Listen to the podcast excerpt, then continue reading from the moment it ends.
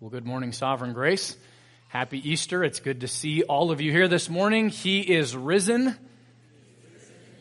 He is. Amen. If you haven't met me yet, my name is Jason Faber, and it's my great privilege to serve as one of the pastors here. Having said that, I'd like to turn your attention now to the Word of the Lord as we find it in the 18th chapter of the book of Genesis. We're going to finish that chapter this morning, Genesis 18 picking up where we left off last week in verse 16 through verse 33. And so I'm going to read that section for us Genesis 18, 16 through 33. But before I do, I remind you, as always, brothers and sisters, that what we're about to hear read is the word of the living God. And so may we tremble before his word. May we repent before his word. May we rejoice before his word and come with every expectation that He, by His grace, will speak to us. And that as the word is preached, we will hear indeed the voice of Jesus in the Scriptures. Then the men set out from there, and they looked down toward Sodom. And Abraham went with them to set them on their way. The Lord said, Shall I hide from Abraham what I'm about to do?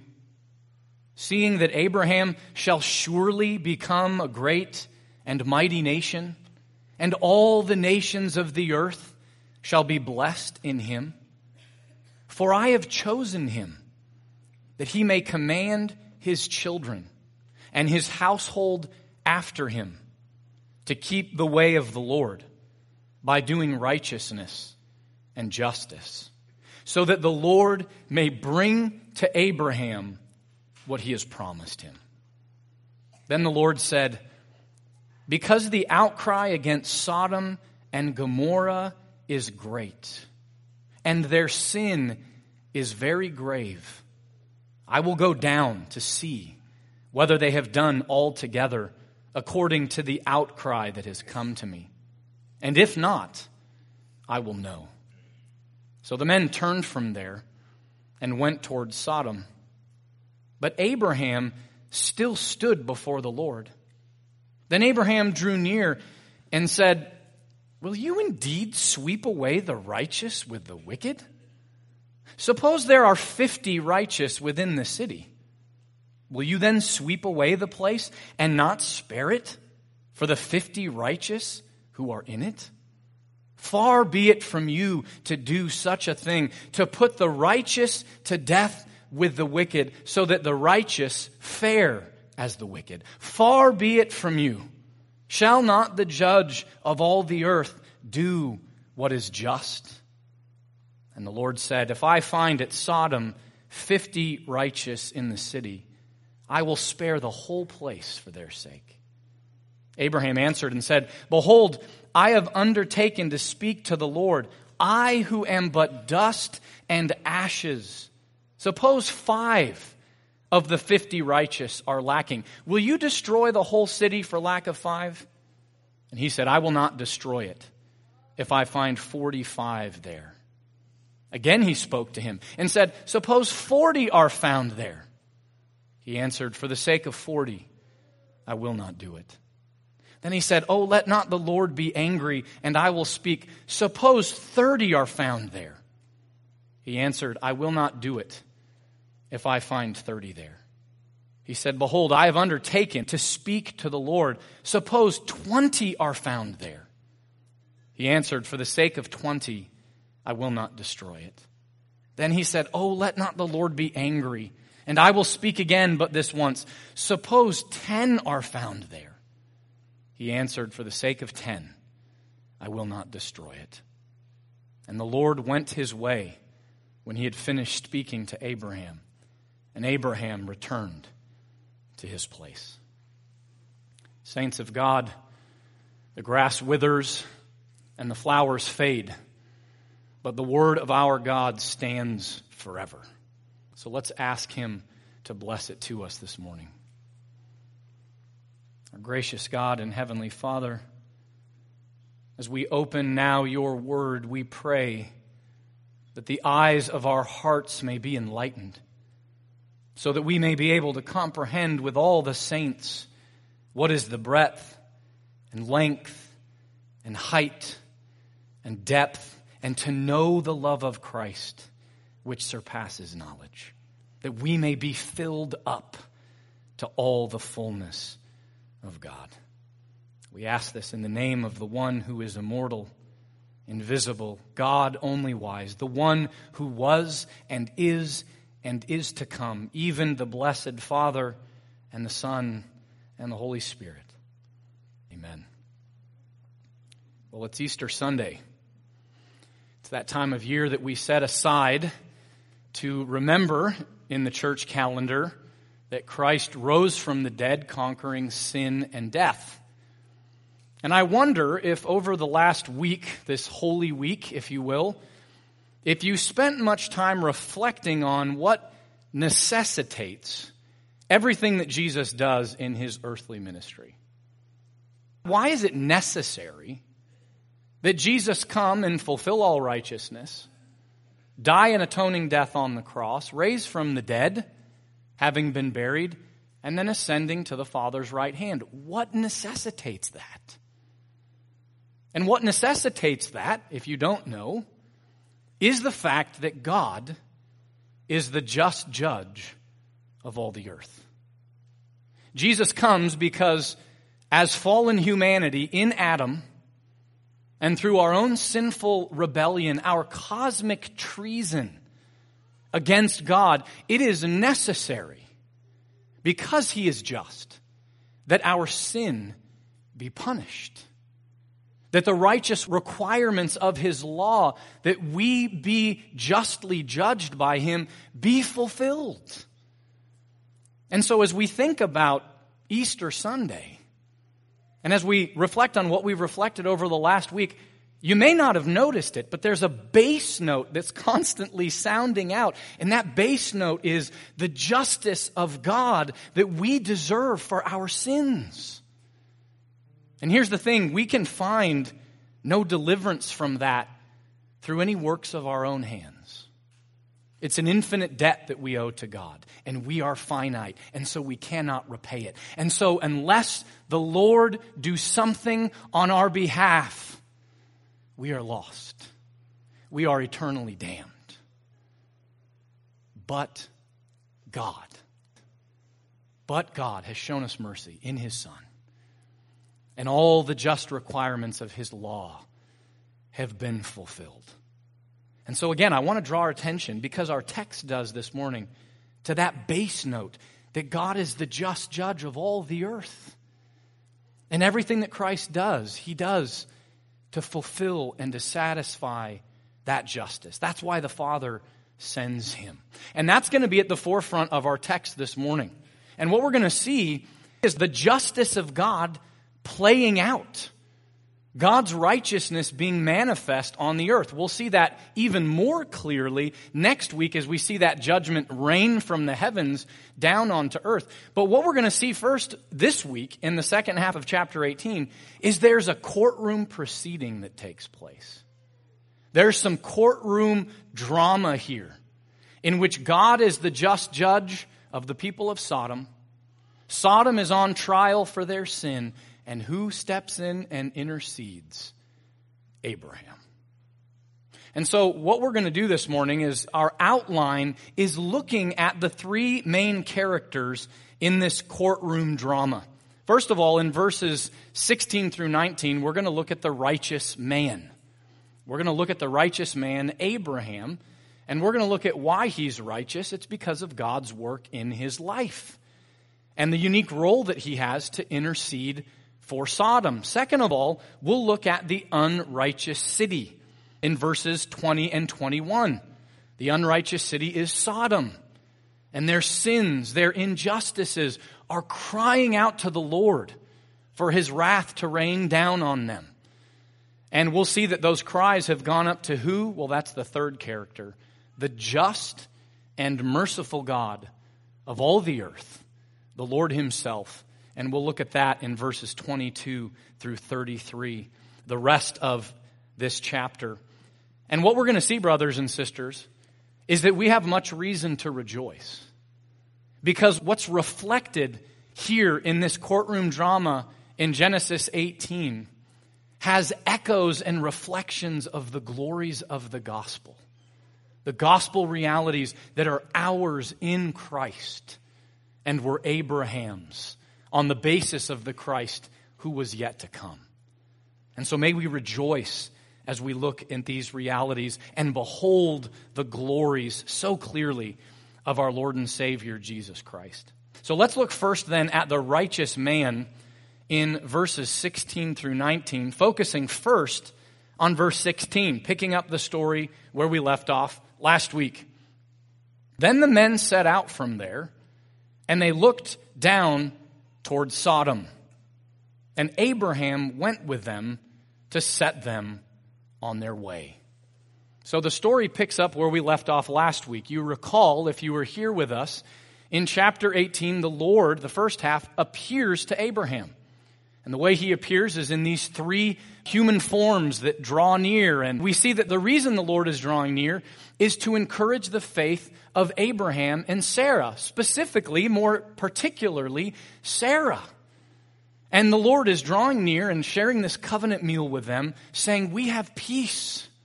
All of my promises are going to be fulfilled to you because we are in a gracious covenant relationship with one another. And then we also see that the Lord draws near to actually encourage Sarah with the gospel realities and then also rebuke her and expose her sin. And we see that the Lord sanctifies her through that.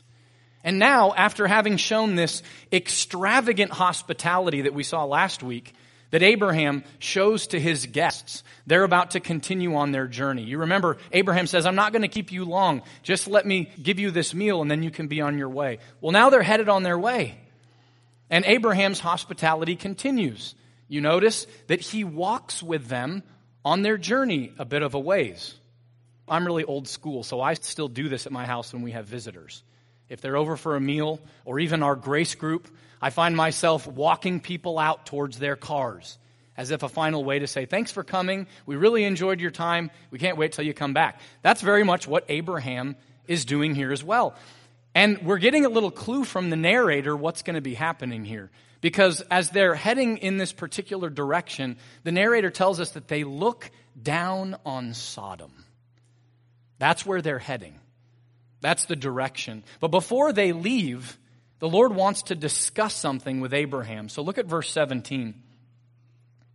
The Lord said, Shall I hide from Abraham what I'm about to do? I love this. Don't you do this with people in your life? Hey, you know, I really shouldn't probably tell you this. But then you confide in them. You're drawing them out in conversation. Hey, can I share my thoughts with you? And you know, you don't typically do this with strangers, do you? You don't entrust yourself, your private thoughts to just anybody. You entrust your private thoughts to a friend. And that's what we're seeing here. We're seeing that Abraham is a friend of God. And why is he a friend of God? He's a friend with God because of the gracious covenant relationship that God has with him, that God has entered into with him. So there's not just peace in that we're not enemies anymore, but it's even more than that. It's that we're friends.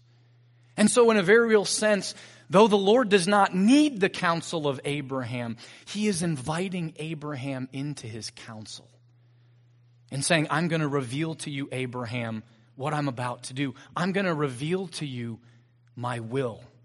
Now, you may say, How do you know that this is showing us that Abraham is a friend of God? There's multiple places I could take you in the Bible to show that Abraham's a friend of God. But listen just, for example, to James 2.23.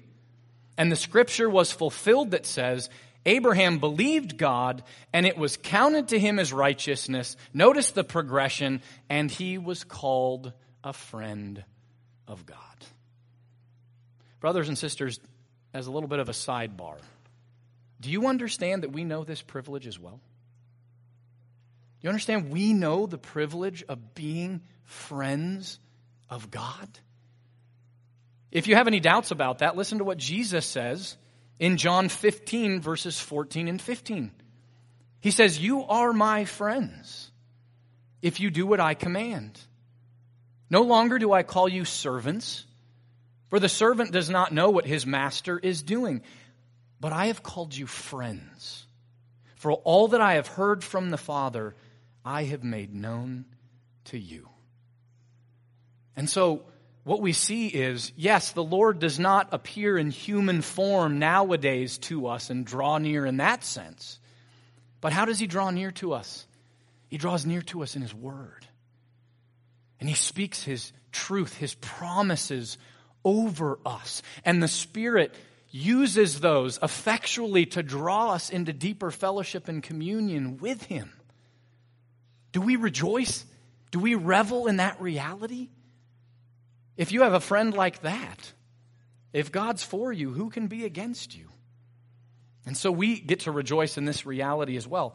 Next, though, we see in the text that the Lord reminds Abraham of the basis of their friendship, which is what? His covenant. It's being restated again to Abraham. So let's look there at it in verses 18 and 19. The Lord continues to speak and he says, Seeing that Abraham shall surely become a great and mighty nation. And all the nations of the earth shall be blessed in him.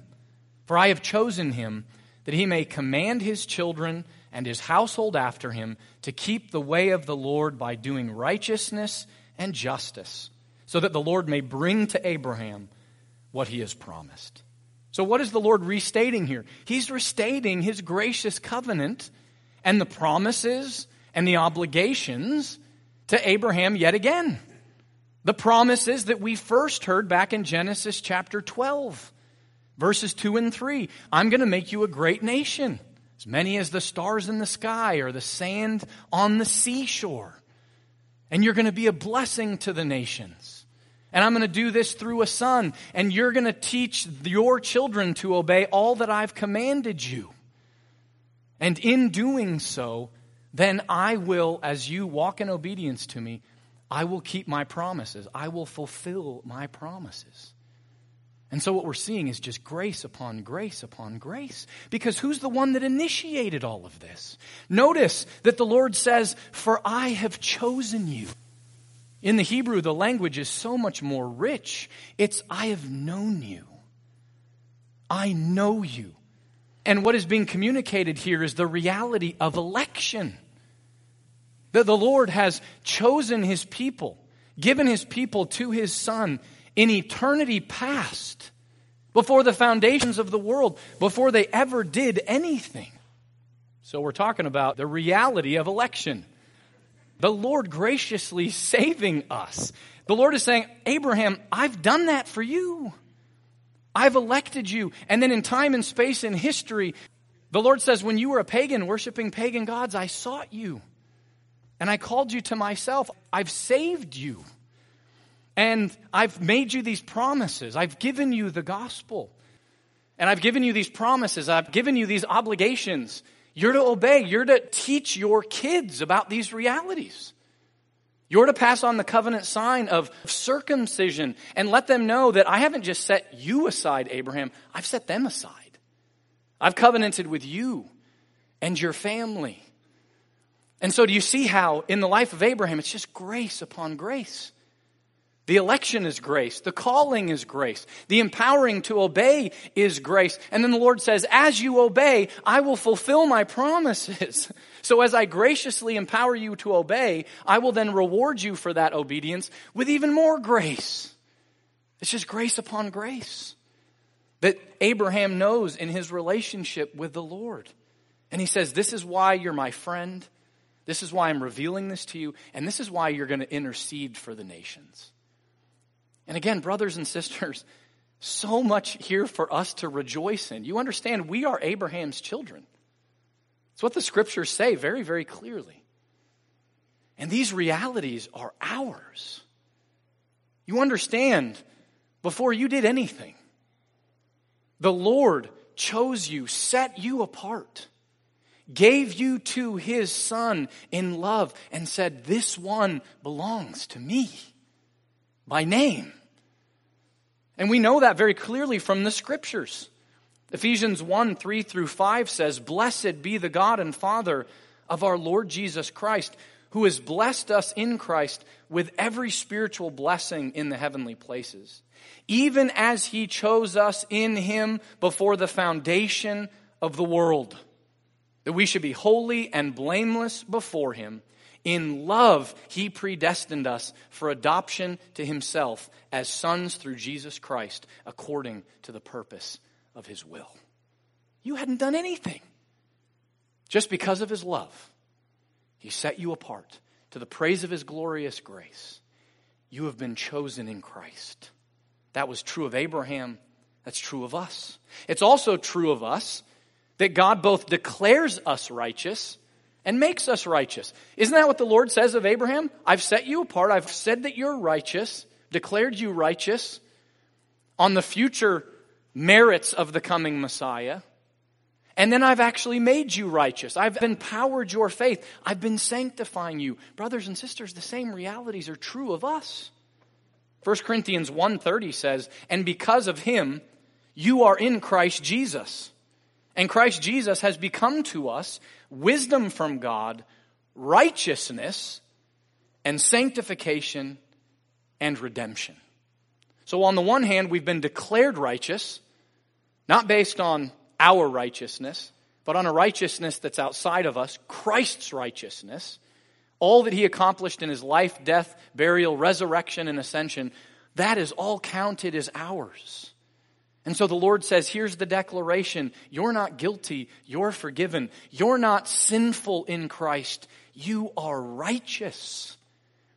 But that's not all. Because we're in Christ, we're not only declared righteous, but then He makes us graciously righteous. He sanctifies us by the Word and by His Spirit through communion and fellowship with the triune God. We are radically transformed, says Paul, from one degree of glory to the next. And so these realities that we see in Abraham, we see in us as well. And then, of course, if we're going to call Abraham a righteous man, which we ought to because the scriptures do, of course, Abraham here is pointing us to the perfectly righteous man, isn't he? He's pointing us to his greater son, the one who's promised. All of these promises to Abraham ultimately find their fulfillment in Jesus. We know that from Galatians 3:16. Now the promises were made to Abraham and to his offspring. It does not say and to offsprings, referring to many, but referring to one and to your offspring who is Christ. And so it's in Christ that the people of God are made a great and mighty nation. And it's through Christ that all the nations are then blessed. And it's through Christ that there will be many children that walk in accord with his law in obedience. And it's in Jesus that all of the promises are fulfilled. So, do you see all of the gospel realities that are chalked here? And we're just getting started. That's just the first couple of verses. There's so much to revel in here. So, let's keep going. We've looked first at Abraham, the righteous man, and we're going to see the important role that he plays in just a little bit. But now, secondly, let's look at the second character here, the one who's on trial in this courtroom drama, the unrighteous city. Look at verses 20 and 21 with me. Don't blink because this point will go pretty quickly. Then the Lord said, Because the outcry against Sodom and Gomorrah is great, and their sin is very grave, I will go down to see whether they have done altogether according to the outcry that has come to me. And if not, I will know. So now the Lord has revealed to Abraham Hey, here's what's coming down the line. The sins of Sodom and Gomorrah have been like cries rising before a judge. And if the judge is to be just, which we know God is just, he must act. He must bring justice raining down. And so the Lord is saying, This is what I'm going to do. This is what I'm going to do, Abraham. And the first thing that we notice here is that Notice that the sins of the people of Sodom are going up like cries. Doesn't that make you think of another incident in Genesis that we've already looked at? Remember back in Genesis chapter 4 and verse 10? When Cain unjustly, unrighteously, murderously kills his brother? And do you remember what the Lord says? He says, Abel's blood is crying out to me. It's crying out for justice. And so the Lord is saying these horrific sins that the people of Sodom are engaging in are calling out for me to draw near and do justice upon them. And of course, we're well familiar with some of the sins of Sodom, aren't we? There's that sexual perversion that is unnatural and abhorrent and harmful and against the law of God that still bears the name of this city today. And the Lord looked down on that and said, That's an abomination to me. And so their sin is crying out to me. But those aren't the only sins that they engaged in. We also know that they were given over to, I hate to use this term in some ways, but here it's actually appropriate social injustice. They're given over to injustice. They're not caring for the poor and the needy. Listen to what Ezekiel says in Ezekiel 16:49. Behold, this is the guilt of your sister Sodom. She and her daughters had pride, excess of food, and prosperous ease, but did not aid the poor and the needy. They were given over to pride. Isn't it easy to be prideful when you're wealthy? And by the way, everyone in this room by global standards is wealthy. It's very easy to be prideful. Look at all that my hands have done. And then you think, you know what? And those other people, I'm not going to look out for them. They don't deserve my help at all. And so then the Lord's saying, there are these injustices, and they're crying out to me. And so I'm going to draw near. Now, I want you to understand something. This language here, we can get ourselves in big trouble if we don't understand what the Lord is trying to communicate to us. All right, the Lord's not up in heaven with these big giant ears, and the sins of people are crying out with decibel sound waves going up. And then the Lord comes down, so normally he's spatially there, and now spatially he's here. No, no, no. And he doesn't know really if they're sinning or not, so he's got to come near and see if it's actually the case. No, no, no. Do you understand that the Lord is using baby talk? You know how you slip into that weird voice? Maybe some of you don't. Some of us do, and it's embarrassing when you hear yourself on like a video or oh my goodness, that's that's embarrassing. It's baby talk to your kids, right? When they're really small. Don't do that to them when they're 18. But the Lord does baby talk with us so that we can understand his relating to us. And so let's not get mixed up here, but what the Lord is communicating by drawing near is he's saying, listen, this judgment is just. This judgment is not based on misinformation. I don't have misinformation, the Lord is. I know all things. But I'm drawing near. Remember, the Lord used this language back in Genesis chapter 11 when he drew near to see what was happening at the Tower of Babel. And what the Lord is communicating, I think, by the way, as example as well, secondarily, that we don't make judgments without having proof, without having evidence. And the Lord says, I have all of that. They are guilty. And I'm going to make that abundantly clear to you by drawing near through these two angels that are headed that way in the form of men. And then I will judge them. They will be wiped out, even as I wiped out the world globally in the flood. So now I'm going to wipe out this city that is unrighteous. And so I want you to notice the contrast, too, the contrast between the Lord drawing near to Abraham and Sarah to bless them with this covenant meal and by rebuking them with his word and encouraging them with these gospel promises. And now here we have the Lord drawing near, not to bless, not to build up. He's drawing near to do what? To judge and to destroy. And so there's this contrast. And I can't help but go here very briefly. Doesn't this remind you, by the way, of what Jesus does in his earthly ministry? He's headed towards Jerusalem with his disciples in Luke 19 and in Matthew 23, and he sees Jerusalem, and what does he do? He weeps. He says, Oh, that you would have repented. But now here I come in judgment. And then what does he do? He draws near to Jerusalem and he sees the unrighteousness. He sees the ungodliness. And then what does he do? He pronounces judgment, and eventually Jerusalem is wiped out and destroyed, isn't it? And so, what are we to take away from this? What are we to learn? Well, first of all, behold the state of fallen man in Adam. This is the state of fallen man. We're going to see next week as we look at the destruction that comes upon Sodom that there was not found even one righteous from that city. You say, what about Lot? Lot's a foreigner. He belongs to the covenant people of God. There was not found one righteous in the city.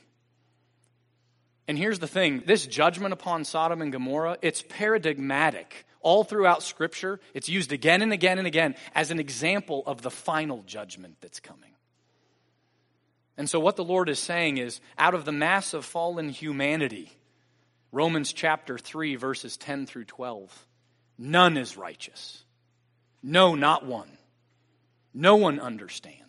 No one seeks for God. All have turned aside. Together they have become worthless. No one does good, not even one. And so I don't relish this next part that I need to carry out as a gospel minister, but I love the Lord and I love you enough to do it. If there's any unbelievers with us here this morning, which a crowd this side, I'm pretty confident there are, this is describing you.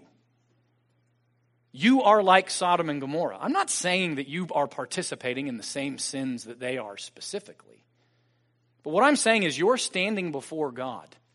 Every sin that you commit, every disordered affection in your soul, every mistreatment of another image bearer of God goes up as a cry before him. Every violation of his law screams to him justice must be done.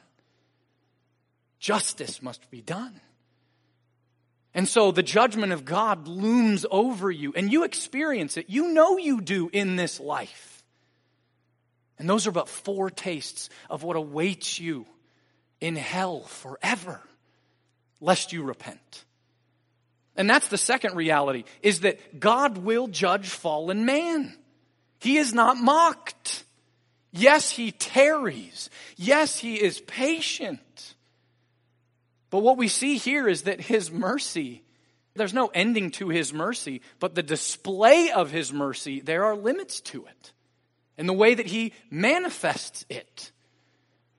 And so the judgment of God will come upon every sinner who does not repent. Ecclesiastes 12:14 says, "For God will bring every deed into judgment with every secret thing, whether good or evil." No injustice will go unpunished. No injustice escapes God's notice, even if you think it does. He will righteously repay all through the Son that he has appointed to be the judge. Now, that's the bad news. If you're a believer here this morning, your soul ought to rejoice that this is what God has saved us from in Christ. You understand, don't sit there in superiority and pride thinking, yeah, go get them, Jason. We don't deserve that. In and of ourselves, that is exactly what we deserve. We deserve exactly what's going to happen to Sodom and Gomorrah, and worse, what happened to Sodom and Gomorrah after they stood before the judgment seat of God. But God has shown us grace and mercy and saved us for Jesus' sake because he took that judgment in our place on the cross. As Paul says in 2 Corinthians 5:21, for our sake, for our sake because he chose us in him. He made him, Jesus, to be sin who knew no sin, so that in him we might become the righteousness of God. So you see, when the Lord draws near, as it were, to you, he doesn't treat you as your sins deserve. Instead, what does he do? He draws near and he treats you as his only begotten Son deserves to be treated, who fulfilled all righteousness in whom the Father was pleased. Now that is true over you. It's incredible, just incredible, because He loves us. That's why He's done this. All right, so we've got the first two main characters. We've got the righteous man, Abraham, the unrighteous city, who's on trial, Sodom. Now, finally, let's look at the main display, who gets the bulk of the rest of the section here the just and merciful God, who is the judge of all the earth. Look at verse 22 with me. So the men turned from there and went toward Sodom. But Abraham still stood before the Lord. So, what's happening here? The three men, this party that appeared to Abraham and that he showed hospitality to, and now he's seeing them on their way, this group is splitting up. So, the one that was a manifestation, a representation of the Lord, he stays, and now these other two are going to go down and investigate what's happening down at Sodom. We see that at the beginning of chapter 19. And if you'll allow me a little speculation, why does the one that represents the Lord stay back and the other two that are the angels go? A little speculation makes you wonder. The Lord is holy. He can't even look upon such unrighteousness and wickedness and be in the presence of it.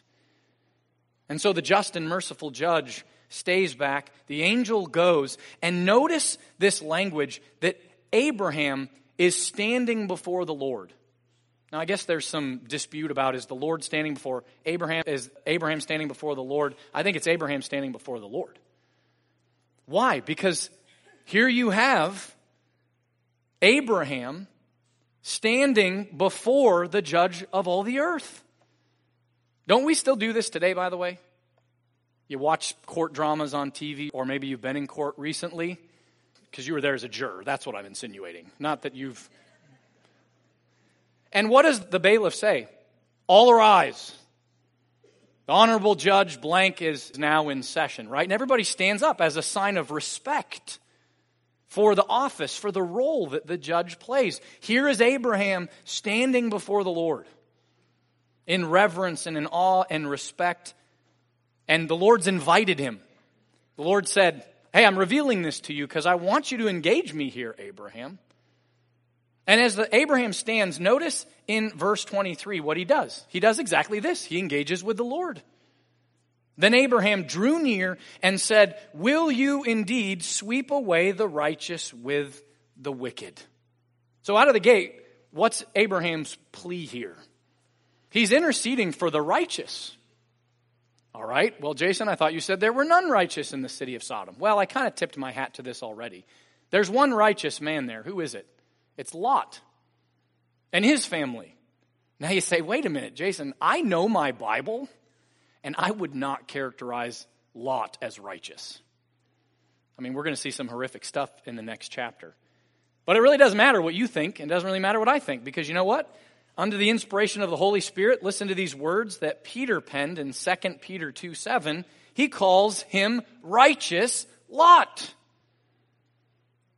If you haven't read much of your Bible, even those who are in covenant relation with the Lord do some pretty atrocious things. So the righteous Lot here, he's a part of the covenant. He's Abraham's nephew. And so he's saying, Lord, are you going to destroy? Abraham knows the sin of Sodom. Their reputation precedes them. He's not saying it's unjust of you to wipe out the wicked for their sin. He's saying, are you going to wipe out the righteous along with the wicked? Now, from there, he goes on to intercede for Sodom itself. Look at verses 24 and 25. Suppose there are 50 righteous within the city. Will you then sweep away the place and not spare it for the 50 righteous who are in it? Far be it from you to do such a thing, to put the righteous to death with the wicked, so that the righteous fare as the wicked. Far be it from you. Shall not the judge of all the earth do what is just.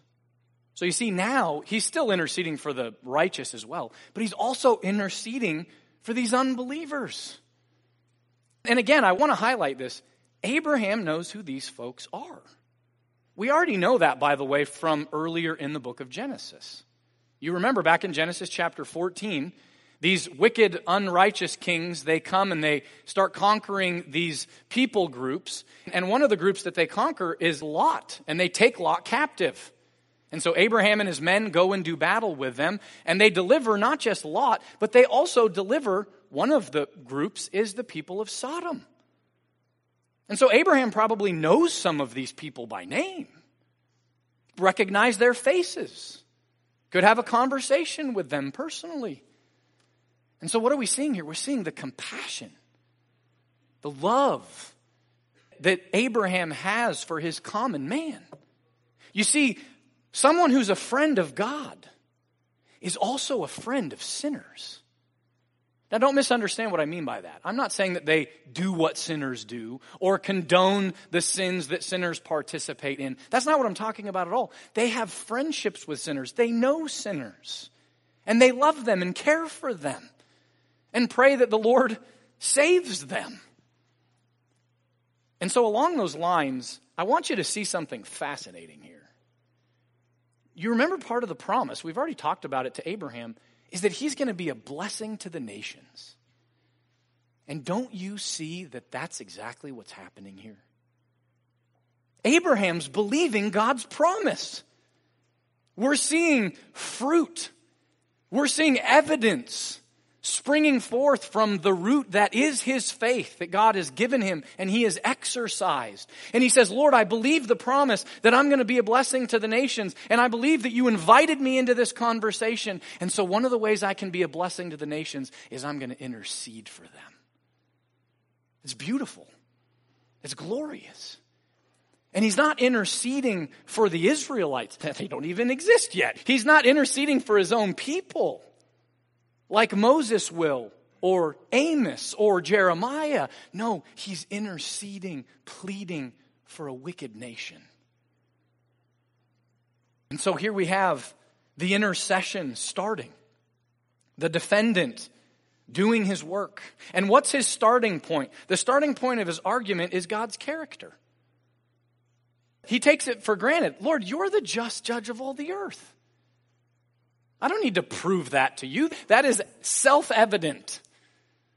You are just, otherwise you're not God. You're the judge of all the earth, otherwise you're not God. And so my starting point is your character. You are just. And so that which you do then will be righteous and just as well. And then we also see Abraham here grappling not only with God's justice, which is really the touchstone, but also God's mercy, isn't he? So if there's 50 righteous, can you spare the whole city? I don't know, is that just? It's not just for him to wipe out the righteous along with the unrighteous, but is it just for him to mercifully let the guilty off the hook for the sake of 50 righteous? And so he's grappling with this. And so there's this back and forth, and Abraham starts to explore this by actually putting specific numbers on it. How about 50 righteous? How about that?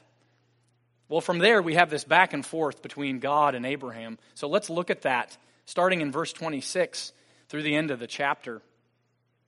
And the Lord said, If I find at Sodom 50 righteous in the city, I will spare the whole place for their sake. Abraham answered and said, Behold, I've undertaken to speak to the Lord. I who am but dust and ashes. Suppose five of the fifty righteous are lacking. Will you destroy the whole city for lack of five? And he said, I will not destroy it if I find 45 there. Again he spoke to him and said, Suppose 40 are found there. He answered, For the sake of 40, I will not do it. Then he said, Oh, let not the Lord be angry, and I will speak. Suppose there are 30 found there. He answered, I will not do it if I find 30. He said, Behold, I have undertaken to speak to the Lord. Suppose 20 are found there. He answered, For the sake of 20, I will not destroy it. Then he said, Oh, let not the Lord be angry, and I will speak again this once. Suppose 10 are found there. He answered, For the sake of 10, I will not destroy it. And the Lord went his way when he had finished speaking to Abraham, and Abraham returned to his place. So from 50 to 45 to 40 to 30 to 20 to 10. What do we see here? We see both the Lord's mercy and that he allows the number to continually be lowered. And we see Abraham's compassion for the city. He doesn't want to see them destroyed, so he keeps lowering the number. And don't think here that Abraham has forgotten who he is. You think, man, this is really bold of Abraham. It is really bold of Abraham. But did you notice his humility as well? I'm sitting here going back and forth with the infinite, holy, righteous, perfect God. I who am but dust and ashes, a finite, fallen, sinful man. It's almost like he catches himself like, this is incredible that I'm doing this. So there's humility because of who he is in and of himself.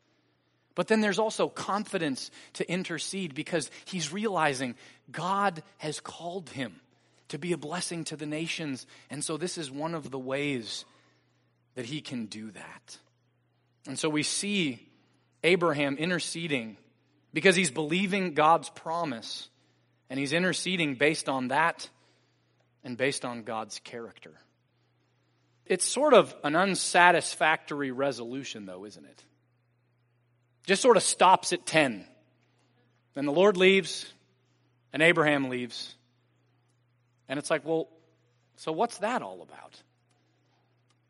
Well, I think we're seeing some incredible realities here. First of all, it's pointing us forward to the reality that while Abraham gave it his best shot at interceding for the nations, don't we see Jesus also interceding for the nations?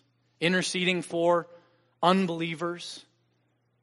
We read already this morning, Russell did when he was up here, we read from Isaiah 53, verse 12. The prophecy, the promise that the suffering servant, who is Jesus, to come would make intercession for the transgressors. And we read about this being fulfilled in part in Luke 23, verse 34, where Jesus is being crucified, and Jesus said, Father, forgive them, for they know not what they do. And so, what happens in Abraham's intercession? Sodom gets wiped out. Not even one among their number is found righteous. But Jesus, the one righteous man, intercedes for the nations, and he does so successfully. He did so for you, and he did so for me. We also see in Jesus how, if you will, this language falls short, but both God's justice and God's mercy, and how we're to think about that. The one doesn't cancel out the other, if you will. Again, language fails us. But we see God's justice in that God doesn't excuse sin, does he? He doesn't say, you know what, it's not that big of a deal. I can get over it. As long as you do more good things than bad things, as long as you hold up justice more than you uphold injustice, I think we'll be fine. No, Jesus comes. And why does the Son of God in the flesh have to suffer, if you will, on the cross as he does? experiencing the wrath of God for all the elect. It's because justice requires that. God doesn't sweep sin under the rug. He drinks the cup of God's wrath down to the dregs. 1 Peter 3:18 says for Christ also suffered once for sins the righteous for the unrighteous. Christ the righteous for us the unrighteous. So we see God's justice, but we also see God's mercy in Jesus. Because God provides a substitute. Justice would demand just pure justice that you pay that penalty. You're the one who incurred it. But in his mercy, God says, I will provide a substitute who will fulfill all righteousness, pay the penalty for your sins, so that you are forgiven for the sake of another. Ephesians 1, verse 7 says, In him we have redemption through his blood, the forgiveness of our trespasses, according to the riches of his grace. And so I want to, in a final exhortation, take one more opportunity. Unbelievers, if you're here this morning, repent. Turn to Christ. Your sins go up as cries before him. And again, he's not mocked. What you sow, you will reap. You may think no one notices the sin that you do, that no one can catch you, that or that it's not that big of a deal. It is. And you will pay for the smallest infraction of God's law. So fly to Christ. He's your only hope. Otherwise, know that what awaits you, and I will not have your blood on my hands, I will tell you very clearly the wrath of God will find you out. and you will pay the full penalty for your sins forever. But I don't want that for you, so I plead with you turn to Christ. And for believers, there's too many riches here for us to even recount and do any justice to. We've been chosen by God in Christ. We've been declared righteous in Christ. We have been sanctified in Christ. We are being sanctified in Christ. He intercedes for us even now in prayer in ways that we don't even know we need to be prayed for. What a sufficient risen Savior we have. And the just judge of all the earth is our Father, and our Savior has been the one that the judgment of all mankind has been entrusted to. It is Him that we will stand before. Don't you see how God is both just and the justifier of the ungodly? What incredibly good news. And so, in light of that, brothers and sisters, ought we not to be like Abraham and intercede for unbelievers? Pray for the nations that the Lord would raise up people willing to sacrifice and go and take the gospel to them, those who have never heard it in the history of the world. Because you see, we're Abraham's offspring. You understand, that's why the church has been left here, is to make the gospel known. So we ought to be like Abraham and pray for the unbelievers around us, our family members that you're likely going to hang out with today or at least talk to your coworkers. You see, Abraham realized what a privilege this was. Do we understand what a privilege it is for us? If so, let us be on our faces praying and ask the Lord to make us a people who pray not only that people would be saved, but that we would have opportunities to open our mouth and declare the good news to them that we might see many saved on account of the one righteous man, the Lord Jesus Christ, though we are all unrighteous, that they might be reconciled to the judge of all the earth, their creator, and worship and praise him forevermore. Let me pray. Father, Son, and Holy Spirit, we're humbled by the incredible grace that you've shown us. You've set us apart in your Son. And then you sent him to accomplish our redemption, fulfilling the just requirements of the law, mercifully taking our place, interceding for us even now. Father, may we understand in and of ourselves that we deserve to be destroyed. And yet you show us grace upon grace upon grace. May we rejoice in that this Easter Sunday and every Sunday.